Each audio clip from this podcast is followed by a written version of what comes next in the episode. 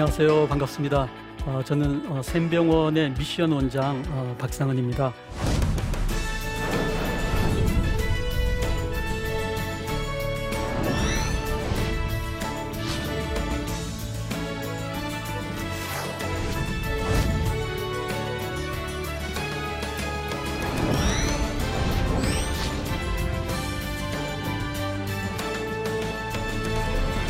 어, 오늘 어, 아무도 가지 않은 길을 가라 이런 어, 제목인데요. 어, 하나님께서 우리를 각자의 자리에서 어떻게 부르시는지 그런 소명에 대한 말씀을 좀 어, 나누려고 합니다. 어, 요즘은 그 코로나로 너무나 다들 힘드시잖아요. 그 신문을 보니까 코로나로 코로나 블루 이 우울증에 걸린 사람들이 한 68%가 된다고 그래요. 근데 특별히 그 젊은 사람들 보시면 20대, 30대에서 이 자살을 생각하는 사람들이 아주 가파르게 어, 증가되고 있다는 거죠. 특히 20, 30대가 어, 자신의 어떤 미래가 불투명하고 거기에 이제 어, 어떤 학업이나 취업이나 여러 가지 어려운 그런 현실에 어, 너무나 어, 괴로움을 느끼면서 자살을 어, 생각을 한다는 거죠. 우리가 과연 어, 어떤 존재인가? 우리가 가지고 있는 어떤 그 소유로 나라는 존재가 어, 정체성이 드러나는 것인가? 아니면 나의 그 존재 자체가 중요한 것인가? 너무나 중요한 질문이잖아요. 소유냐, 존재냐 이런 어, 책도 있습니다만은 어, 제 후배 중에 이제 정신과 의사가 있는데 어, 우리 그 김해남 정신과 전문의가 자기가 직접 이제 그린 그림이에요. 근데 그 첫 번째 그림을 보면은 어, 열심히 그 백사장에서 자기가 아름다운 이제 모래집을 짓는 거죠. 어, 햇볕이 쨍쨍 내리쬐는데 너무 만족해 하는 거예요. 자기가 집을 너무 예쁘게 아름답게 지었는데 그 옆에 엄마하고 다른 친구가 오더니 더 큰 집을 짓는 거예요. 그러면서 자기가 굉장히 행복했었는데 갑자기 그 행복감이 사라지는 거죠. 왜냐하면 이 소유에 자신의 어떤 기준을 두었기 때문에 어쩌면 우리의 모습이 그렇지 않은가. 나는 굉장히 좋은 줄 알았는데 비교해 보니까 너무 내가 어, 불행하다고 느끼기 시작한다는 거죠. 제가 어릴 때 어, 저희는 칠남매였어요. 근데 너무 이제 가난했어요. 이제 목사님 가정이 그 당시만 해도 굉장히 어려운 경제적으로 어려운 시절이었잖아요. 그래서 어, 아들 여섯에 딸 하나인데 그 칠남매 중에서 저희는 이제 막내로 쌍둥이로 태어났거든요. 그런데 어, 형제들은 다 공부도 잘하고 어, 말씀도 잘 듣고 그런데 저하고 제 쌍둥이 동생은 개구장이었고 또 학교 성적도 막 어, 그렇게 썩 좋은 편이 아니었거든요. 그러니까 얼마나 어, 참 어, 나는 왜 이럴까? 어, 과연 내가 뭐가 될 수 있을까? 이런 생각을 했더랬어요. 그런데다가 어, 초등학교 때는 뭐 아이들이 얼마나 많습니까? 저희가 베이비 부모라 그래가지고 어, 이제 얼마나 많은 그 학생들이 한 반에 제 번호가 82번이었거든요. 그러니까 뭐 거의 뭐 100명 가까운 아이들이 조그만 교실 안에 바글바글 했던 그 시절에 어떤 나라는 어떤 존재감 또는 존엄성 이런 거는 참 생각하기 어려웠죠. 고등학교를 입학을 했는데 어, 첫 시험에 어, 저희가 620명이었는데 어, 600등까지 쫙 성적표가 나오고요. 마지막 그 20명 어, 성적이 따로 나오는데 아무리 제가 그 600명을 뒤져도 제 이름이 없는 거예요. 알고 봤더니 그 나머지 20명, 20, 620등 안에 있는 그 마지막 그 20명 명단에 제가 있는 거예요. 참 얼마나 제가 어, 참 자괴감이 들었나 몰라요. 근데 또 이제 어머님은 어, 고등학교 1학년 때 세상을 떠나시고 참 방황할 수밖에 없는 어, 그런 상황에서 과연 나라는 존재는 어, 이런 존재인가라는 생각을 했었는데 제가 이제 어, 말씀을 보면서 어, 하나님이 세상을 만드실 때 어, 수많은 참 천지창조를 하셨잖아요. 그리고서 마지막에 인간을 만드셨잖아요. 그리고서 하나님께서 하신 말씀이 있으세요. 그 모든 것을 보시고 특별히 그 인간을 보시고 보시기에 심히 좋았더라. 이런 말씀을 하셨어요. 저는 아, 문득 저를 바라보시는 하나님의 눈길, 아, 하나님께서 나를 바라보시고 너무너무 좋아하시는구나라는 생각을 하게 되면서 저의 정체성이 살아나고 아, 뭔가 나에게 맡겨주신 일이 있겠구나 싶어서 이제 공부를 시작을 하게 됐고 어, 어떻게든 의과대학을 이제 들어가게 됐고 오늘의 이 자리에 서게 된 것 같습니다. 어, 정말 하나님께서 very good, 매우 만족하게 여기시는 나. 과연 나는 어떤 존재인가? 그래서 어, 제가 이제 이 단어를 하나님께서 나를 바라보시는 단어 중에서 어떤 단어가 있을까 생각해 보니까 이 amazing이라는 단어 있잖아요. 어, 정말 기이하고 놀라운 존재. 저는 그 찬송 중에서 이 Amazing Grace라는 찬송 참 좋아해요. 아마 여러분들도 어, 좋아하실 것 같은데 나 같은 죄인 살리신 그 은혜 고마워. 그렇죠? 정말 우리가 아버지라고 부르는 우리 하나님 아버지가 어떤 분이신가? 혹시 여러분들 생각해 보셨어요? 우리 육신의 아버지도 계시지만 우리 육신의 아버지도 얼마나 참 놀라운 분이세요. 정말 저희들을 낳으시고 키워주신 우리 육신의 부모도 놀랍지만은 하나님 아버지, 이 온 우주를 창조하시고 정말 이 우주가 한치의 오차도 없이 움직이는 것도 기미, 기, 기묘하지만 우리 몸속에 이 세포와 유전자가 참 이렇게 돌아가는 걸 보면은 의사의 한 사람으로서 감탄할 수밖에 없는 이 모든 것을 창조하신 하나님 아버지. 그 하나님 아버지를 한마디로 표현한다면 저는 놀라우신 하나님, Amazing God. 그 놀라우신 하나님이 나를 사랑하시는 그 사랑은 어떤 사랑이겠어요? 우리 요한복음 3장 16절 다 잘 외우잖아요. 하나님이 이처럼 이 세상을 이처럼 사랑하사. 근데 그 이처럼이 저는 우리가 조금 표현을 너무 쉽게 하는 것 같아요. 그냥 이처럼 사랑하사 그러는데 저는 이처럼 그렇죠. 정말 말할 수 없는 그 놀라운 사랑으로 그 사랑하시는 그 사랑. 독생자 하나밖에 없는 예수님을 십자가에 죽기까지 우리를 사랑하신 그 사랑을 달리 표현할 단어가 없어서 amazing grace. 정말 놀라우신 은혜라는 단어로 어, 사용을 합니다. 그 놀라우신 은혜를 누구에게 주셨겠어요? 바로 나를 위해서.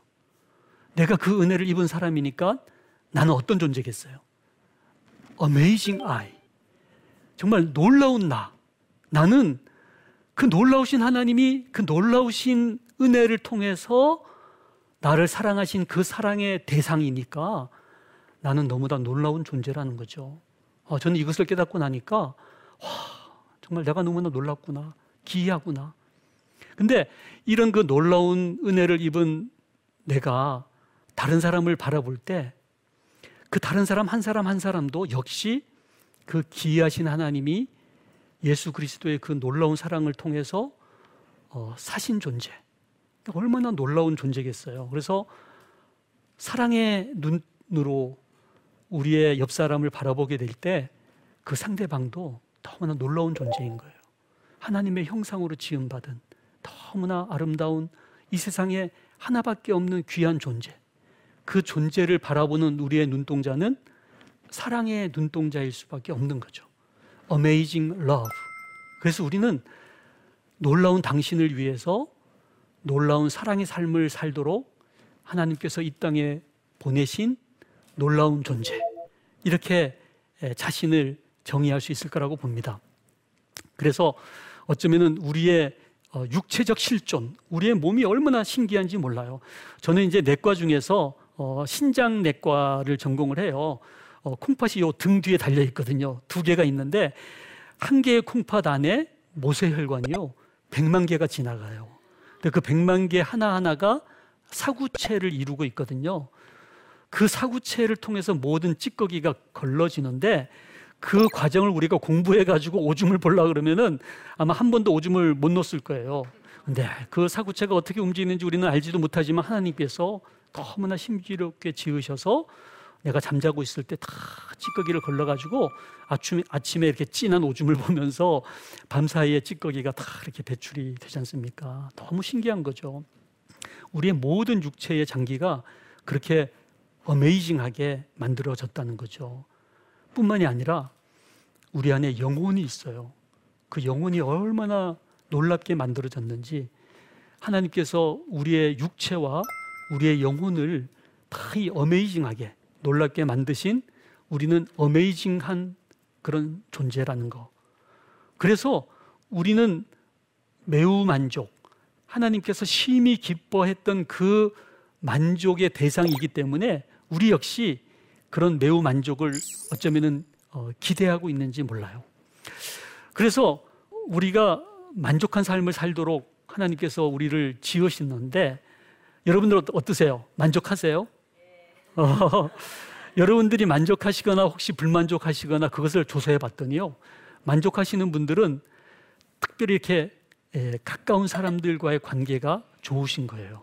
특히 가정에서 부부 관계라든지 자녀들과의 관계가 좋은 사람들이 굉장히 행복감이 있다는 거죠. 그리고 건강, 웬만큼 건강에 지장이 없어야 되고 또 좋아하는 것이 있어야 되고 어, 다른 사람으로부터 존중을 받는다는 느낌이 있어야 되고 그리고 작은 것에 행복을 느끼고 무엇보다도 이 삶에 목적이 있는 사람이 어, 만족한다는 거예요.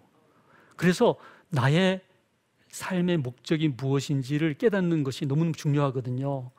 이 메슬로우라는 학자가 이 인간의 욕구를 이 다섯 단계로 나누었는데 아주 기본적인 그 생리적인 욕구부터 시작해 가지고 맨 마지막 욕구가 뭔지 아세요? 자아 실현의 욕구예요. 내가 그냥 배만 부르고 뭐 돈만 많다고 절대 인간은 행복하지 않다는 거예요. 매우 만족을 할 수 없는 존재라는 거예요. 인간이 매우 만족을 할 수 있는 마지막 단계는 나의 어떤 어, 이 땅에 보내어진 목적, 나의 그 가치가 실현됐을 때 그때 비로소 인간이 만족할 수 있다는 거예요. 그래서 그렇다면은 내가 왜 이 땅에 보냄을 받았는지 굉장히 중요하잖아요. 그렇죠?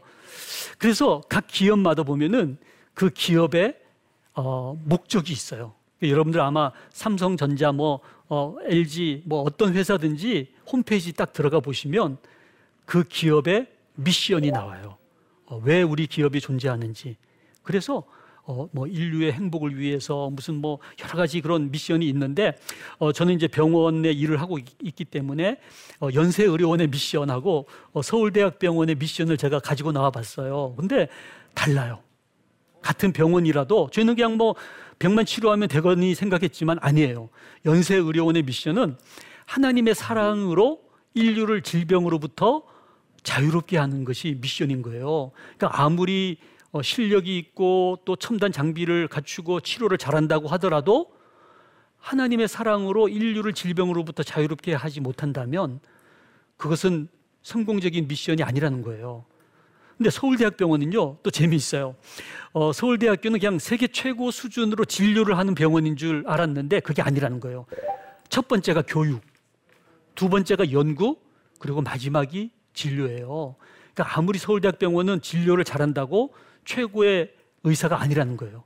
서울대학병원에서 최고의 의사가 되려면요, 잘 가르쳐야 돼요. 그리고 연구를 잘해야 돼요. 그리고 나서 세 번째가 진료라는 것을 첫 번째 이 미션에다가 딱 못을 받고 있는 거예요. 아시겠죠? 저희 샘병원은 미션이 뭘까요? 저희 샘병원은 샘병원 공동체는 전인적인 의료와 섬김으로 생명 사랑을 실천하여 하나님 나라를 이 땅에 구현한다. 너무 멋있죠? 제가 어, 수백 개의 병원의 미션을 다 조사해 봤는데 저희 샘병원 미션이 제일 어, 하나님께서 기뻐하시는 미션인 것 같아요. 그래서 저희는 비록 병원이지만 이 병원의 진료를 통해서 또 우리의 섬김을 통해서 하나님 나라가 이 병원과 열방에 이루어지는 것이 어, 병원의 이제 미션인 거죠. 그렇다면 기업도 그런 미션을 가지고 있다면 나의 미션은 무엇일까? 여러분들은 한 분 한 분 왜 사세요? 삶의 목적이 무엇이세요? 이렇게 물어보신다면 뭐라고 대답하겠어요? 실은 이것이 딱 한마디로 나와야 돼요. 왜 하나님께서 왜 솔로몬에게 내가 너의 소원을 뭘 들어줄까 딱 그랬을 때 어, 지혜롭게 되기를 원합니다. 탁 나오잖아요. 우리가 내가 왜 사는지 명확하게 나의 mission statement라고 그러죠. 나의 목적을 탁 암기하고 있어야 돼요. 그래서 언제든지 하나님께서 물어보실 때 또 사람들이 물어볼 때 나는 이것 때문에 이 세상에 존재하노라. 나는 이 미션 때문에 오늘 하루도 살아가노라. 아, 이것이 있어야 된다는 거죠. 내 꿈은 뭐고, 내가 진정하고 싶은 것은 뭐고, 또 하나님께서 이 꿈을, 이 미션을 이루게 하시기 위해서 나에게만 주신 탤런트가 있어요. 특징. 그것을 깨닫는 게 너무 중요하더라고요. 왜냐하면 그러면은 하나님의 그 뜻을 이루고 하나님이 나에게 주신 목적이 무엇인지를 발견하는데 굉장히 힌트가 되거든요. 왜냐하면 하나님께서 모든 사람에게 다 다르게 특별한 탤런트를 주셨기 때문에 그거를 발견하면은 아, 왜 하나님이 나를 이 땅에 보내셨는지 어, 이해할 수 있다는 거죠. 그래서 이 땅에 보면은 두 종류의 크리스찬이 있어요. 첫 번째 크리스찬은 예수 믿어서 어, 구원받고 어, 천당 가는 거예요. 근데 더 이상 다른 사람을 섬기지 않고 섬김을 받는 크리스찬. 자기는 믿고 천당 가지만 더 이상 아무 일도 일어나지 않아요. 그렇지만 또 한 부류의 크리스찬은 예수를 믿고 섬김을 받아서 내가 구원을 받았지만 거기에 머무르지 않고 나도 자기 십자가를 지고 예수님처럼 낮아져서 다른 사람을 섬기게 될 때 뭐가 될까요? 축복의 통로가 되는 거예요. 섬김을 받음으로써 끝나버리는 크리스찬은 축복의 종착이라면 우리 섬기는 크리스찬들은 축복의 통로가 되어서 하나님의 놀라운 축복이 끊임없이 우리 이웃들에게 나를 통해서 흘러간다는 거죠. 그래서 하나님께서 우리를 이 땅에 보내신 것은 축복의 종착이 되라고 보내신 것이 아니라 축복의 통로가 되어서 다른 사람을 섬김으로 하나님의 그 한량없는 은총이 모든 사람들에게 전달되는 도구로 어, 우리들을 이 땅에 보내셨다는 것 너무나 중요한 사실인 것 같습니다. 어, 그래서 제가 한 분을 소개하고 싶어요. 어, 1890년, 벌써 어, 130년 은 세월이 흘렀죠. 인천의 그 제물포항이 있잖아요. 거기에 25살 꽃다운 나이에 어, 미국의 어, 처녀 의사 여의사 선생님이 오셨어요. 이름이 어, 로제타 홀이라는 분이신데요. 이분이 우리나라에 오게 된 결정적인 계기가 의과대학 졸업식에서 들었던 한마디. 네가 인류를 위해 봉사하길 원한다면 아무도 가려하지 않는 곳으로 가서 아무도 하려하지 않는 일을 하라. 너무 멋있죠? 어, 제가 이 말씀에 제가 너무 감동을 받아서 아, 나도 이렇게 살리라. 네가 인류를 위해 봉사하길 원한다면 아무도 가려하지 않는 곳으로 가서 아무도 하려하지 않는 일을 하라. 그래서 인도와 중국과 일본만 해도 가리는 사람이 있었는데 그 당시 조선 땅에 전염병이 참 돌고 가난하고 너무나 참 아무도 가려하지 않는 그 땅에 이 로제타 홀이 오셔서 이 제임스 홀이라는 미국 의사를 만나가지고요 우리나라 최초의 이 서양식 결혼을 올리셨어요. 셔우드 홀이라는 첫째 아들을 놓고 그리고 둘째 에디스라는 딸을 임신한 상태에 이 남편 제임스 홀이 우리나라 그 청일 전쟁의 포로들을 이렇게 진료하시다가 발진 티푸스에 걸려서 돌아가세요. 그리고 그 에디스라는 딸이 태어나서 어, 엄마가 의사니까 막 열이 오르는데 엄마가 이렇게 체온을 막 체크하는 거예요. 근데 막 41도가 됐는데 엄마 품에서 이 에디스가 눈을 감게 됩니다. 그래서 남편이 묻혀 있는 양화진에 이 딸까지 묻어두고 저희 같았으면 다시 미국으로 돌아갈 뻔도 한데 이 로제타 우리 아들 쇼우도를 데리고 이 조선 땅에서 44년의 삶을 살면서 특별히 그 조선의 여자 환자들을 위해서 또 여자 학생들을 위해서 의학을 가르치면서 평생을 사시면서 너무나 놀라운 어, 삶을 사셨어요. 어, 양화진에 가보면 이분들의 어, 묘가 있지 않습니까? 어, 남편 제임스 홀을 기념해서 만든 병원이 평양에 있어요. 기홀병원이라고. 이 병원이 나중에 어, 평양의 도립병원이 되고 그리고 지금은 평양의과대학 부속병원이 돼 있는데 제가 북한을 일곱 번 방문하면서 이 병원을 갔더니요. 다시 그 기홀병원을 어, 건립해 달라고 북한 측에서 어, 요구를 하더라고요. 그래서 언젠가 그런 일이 일어나기를 저도 기도하고 있습니다. 그래서 보구 여관이라고 이 조선의 여자 환자들을요 남자 의사한테 보일 수가 없는 거예요. 왜 과거에는 음, 남자 앞에 여성이 피부를 드러내는 것 자체가 허용되지 않았잖아요. 수많은 조선의 여자들이 죽어가는 것을 이 로제타 홀이 너무 안타깝게 여겨서 이 동대문 앞에 이 보구여관에서 이 여성 환자를 돌보기 시작했어요. 왜 동대문이냐? 사대문 바깥에 있는 소위 그 상놈 집안의 여성들도 너무나 많이 비참하게 죽어가니까 그들도 어떻게든지 동대문 가까이에 와서 치료받을 수 있게 그 동대문 어귀에다가 병원을 만들었는데 이 병원이 어, 동대문 병원 어, 이화대학 부속 병원이 되어서 지금은 이대 의료원으로 이렇게 어, 되어 있습니다. 그래서 여러분들 그 서울 이대 서울병원에 가시면은 보구 여관을 이렇게 복원을 해놨어요. 그런데 이 남자 의사들 말고 이 조선의 여자들을 돌볼 수 있는 여자 의사가 없는 거예요. 그래서 박에스더 학생을 데려다가 미국에서 공부를 시켜서 이 로제타 오리 의사를 만들어서 한국에 데리고 왔는데 그렇게 해가지고는 감당할 수가 없으니까 경성 의전과 세브란스 의전에 여학생을 받아달라고 간청하지만 다 거절당하는 거예요. 그래서 안 되겠다. 나라도 이 학생들을 키워서 여자 의사를 만들어야 되겠다 해서 1928년도에 조선 여자의학 강습소를 만들고 그 학교가 나중에 어, 변천이 되어서 고려대학교 의과대학이 되었어요. 그래서 제가 졸업한 학교가 바로 이 로제타 홀이 세운 조선 여자의학 강습소에 어, 발전된 그런 대학교이기 때문에 제가 너무나 이 로제타 홀 선교사에 대한 정말 빚진 마음을 가지고 있는 거죠. 어쩌면 인생은요, 어, 일반 사람들은 어, B와 D 사이의 C라고 얘기해요. 제가 저희 직원들 이렇게 상담을 하다 보면은 자기는 엄마 아빠가 쾌락을 추구하다가 우연히 원치 않는 임신을 해가지고 이 땅에 던져진 존재라는 거예요. 희망이 없다는 거예요. 우리가 그런 존재일까요? 그냥 출생과 죽음 사이에 그냥 어, 선택의 기로에 있는 그런 존재로 자기를 인식하는 사람들이 대부분이에요. 그렇지만 그렇지 않다는 거예요. 태어나기 훨씬 전에 어쩌면 창세 전부터 하나님께서 나를 위한 놀라운 계획을 가지고 계신다는 거예요. 어쩌면 나를 낳으신 우리 부모님조차도 나를 가르치셨던 우리 선생님조차도 이런 사람이 되리라고 상상하지 못했던 눈으로 보지도 못했고 귀로도 듣지도 못했고 마음으로 생각하지도 못했던 그 놀라운 삶을 살 수밖에 없는 그런 멋진 인생을 하나님께서 계획해 놓으셨다는 거예요. 때가 되매 부모님을 통해서 이 땅에 보내어진 그런 너무나 너무나 어, 하나님의 어, 어메이징 그런 창조 작품이 바로 나라는 거예요. 그리고 우리가 인생의 어느 여정에 예수님을 만나게 돼요.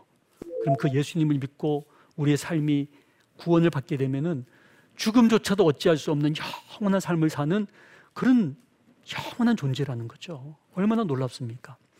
그래서 이 하나님의 형상으로 지음받은 인간, 우리가 Imago Dei라고 하잖아요. 이 이미지라는 말을 어, 원어를 찾아보면요. 이게 아이콘이란 뜻이래요. 아이콘. 여러분들 그 핸드폰에 아이콘 아시죠? 이 아이콘 탁 치면요. 어, 전체 화면에 그 아이콘이 이제 어, 실현이 되잖아요. 카톡 아이콘을 탁 치면 전체 화면이 막 카톡으로 나오지 않습니까? 마찬가지로 우리는 하나님의 아이콘이기 때문에 나를 탁 클릭하면 뭐가 나와야 돼요? 하나님이 나와요. 하나님. 하나님의 아이콘인 우리들을 하나님께서는 하나님의 형상, 하나님의 아이콘으로 지으셨다는 말은 나를 통해서 누가 드러나야 된다는 거죠?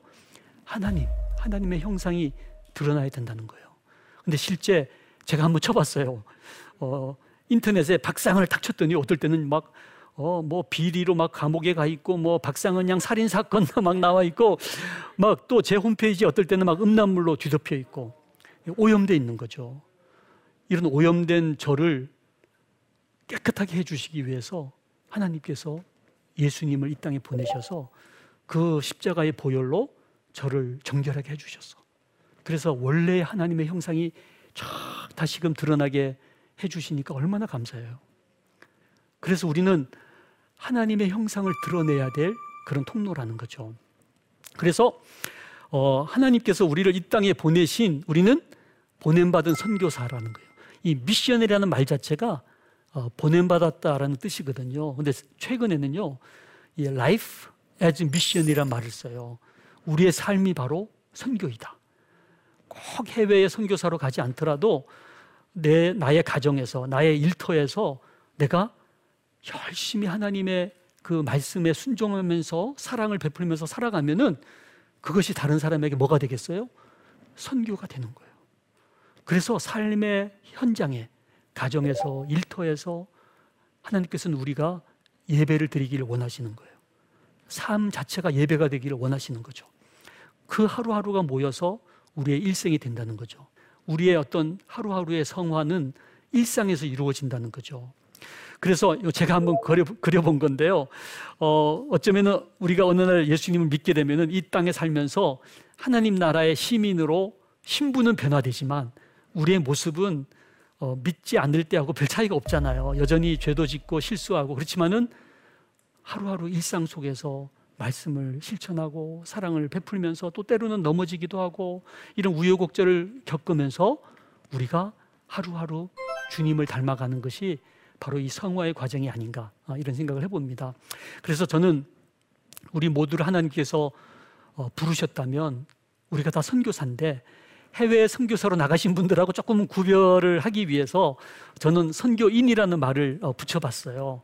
그래서 우리가 선교인으로 이 땅을 살아간다면 어떤 태도가 필요할까? 저는 첫 번째 하나님이 나를 보내셨구나. 우리 부모님이나 우리 선생님이 나를 보내신 게 아니라 하나님이 나를 보내셨으니까 우리는 늘 하나님 앞에서 살아야 돼요. 그래서 하루를 살고 나서도 하나님, 저 열심히 살았죠. 제가 실수한 게 뭔가요? 그러면서 하나님 앞에서만 평가를 받는 거예요. 그러다 보니까 다른 사람하고 비교할 필요가 없죠. 왜냐하면 나는 하나님이 나만을 위해서 부르신 목적이 있으니까, 그쵸? 그래서 비교하지 말자는 거죠. 하나님이 나를 부르신 그 부름에만 우리가 집중하자는 거죠.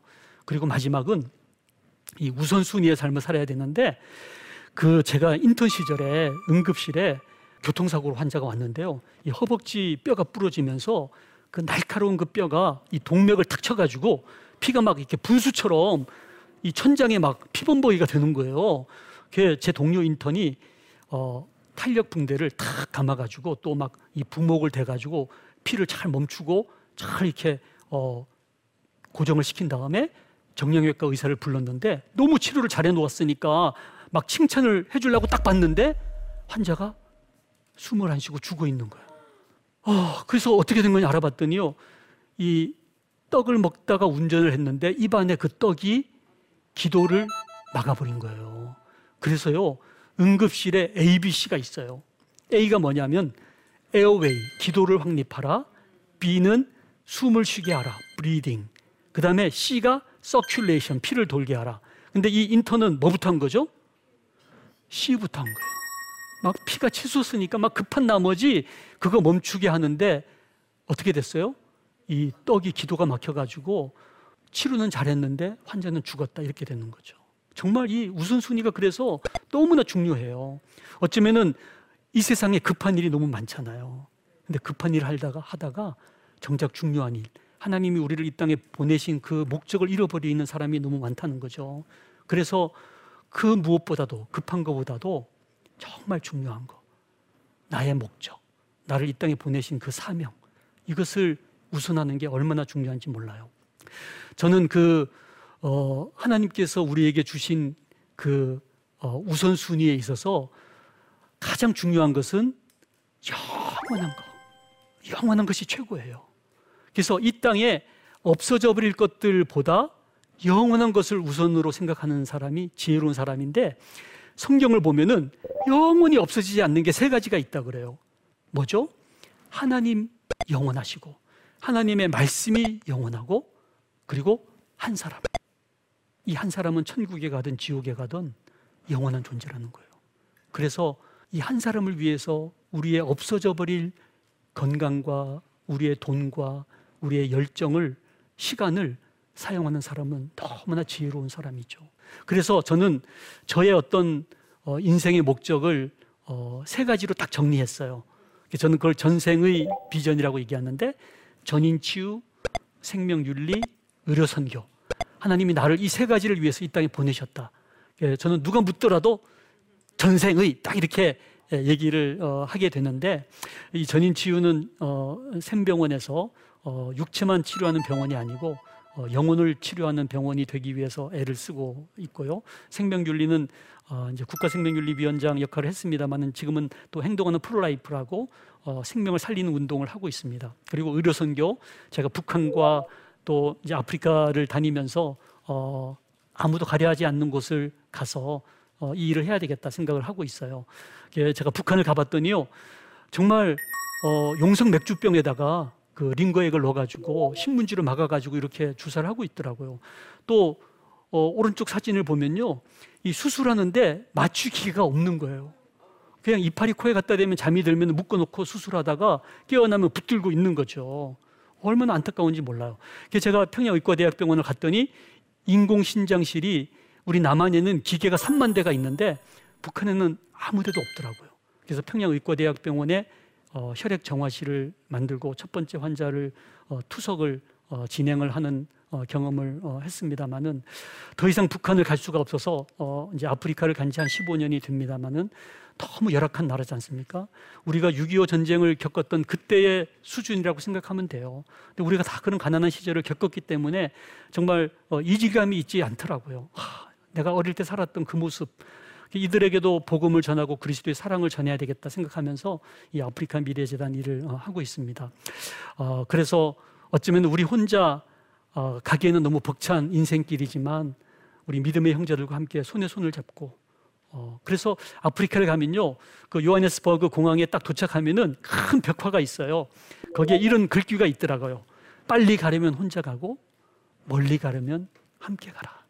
우리의 인생길을 가면서 혼자서는 넘어질 수 있지만 우리 함께 손에 손을 잡고 그리고 하나님 우리 주님과 동행하면서 어, 이 길을 가면 좋겠다 생각하면서 오늘 어, 아무도 가지 않은 길을 가라 이 소명에 대한 말씀을 어, 드렸습니다.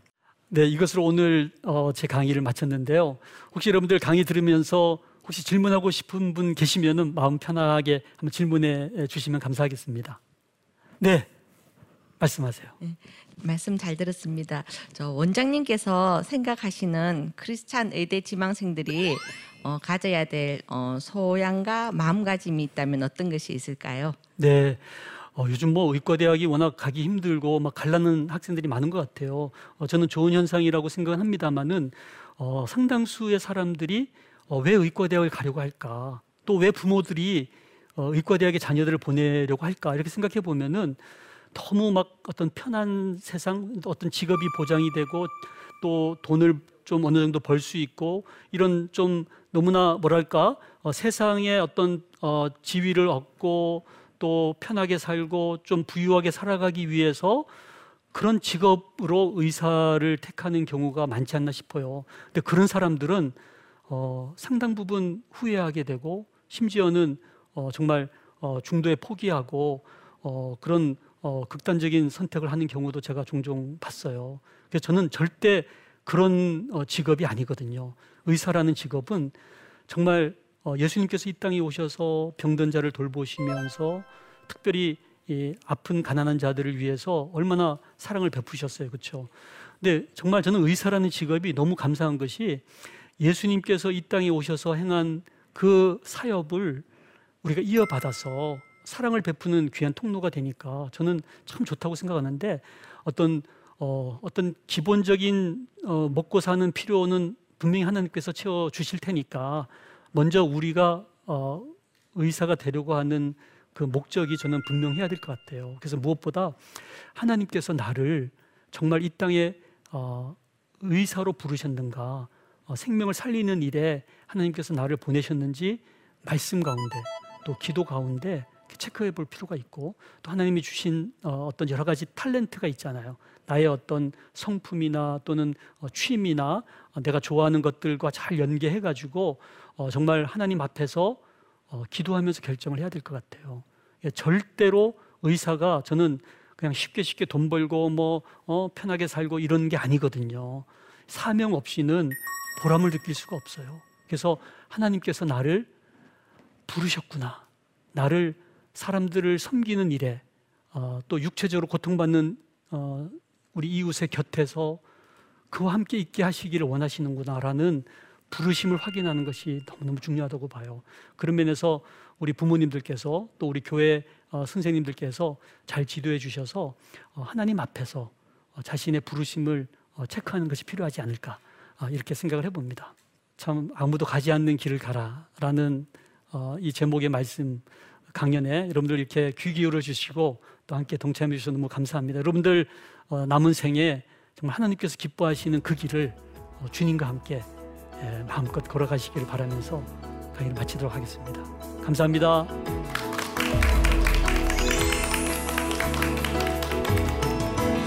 어, 아무도 가지 않은 길을 가라. 어, 1890년 25살 꽃다운 나이에 처녀 의사 여의사 선생님이 오셨어요. 이름이 어, 로제타 홀. 우리나라에 오게 된 결정적인 계기가 의과대학 졸업식에서 들었던 한마디. 네가 인류를 위해 봉사하기를 원한다면 아무도 가려하지 않는 곳으로 가서 아무도 하려하지 않는 일을 하라. 특별히 그 조선의 여자 환자들을 위해서 또 여자 학생들을 위해서 의학을 가르치면서 평생을 사시면서 너무나 놀라운 어, 삶을 사셨어요. 어, 제가 이 말씀에 제가 너무 감동을 받아서 아, 나도 이렇게 살리라. 그래서 저는 저의 어떤 어, 인생의 목적을 어, 세 가지로 딱 정리했어요. 저는 그걸 전생의 비전이라고 얘기하는데 전인치유, 생명윤리, 의료선교.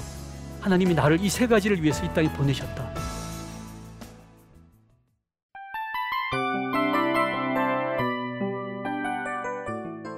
이 프로그램은 청취자 여러분의 소중한 후원으로 제작됩니다.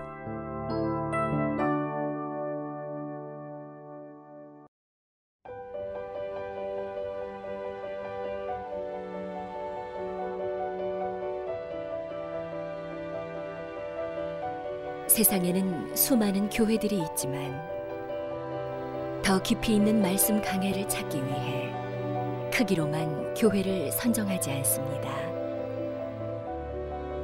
보다 좋은 영적 콘텐츠를 더 많이 나누기 위해 방송비를 받지 않습니다. 1년 365일 복음만 전하고 싶어서 우리는 광고를 하지 않습니다. 온누리의 복음을 땅끝까지 CGN TV와 함께 땅끝 선교사가 되주세요.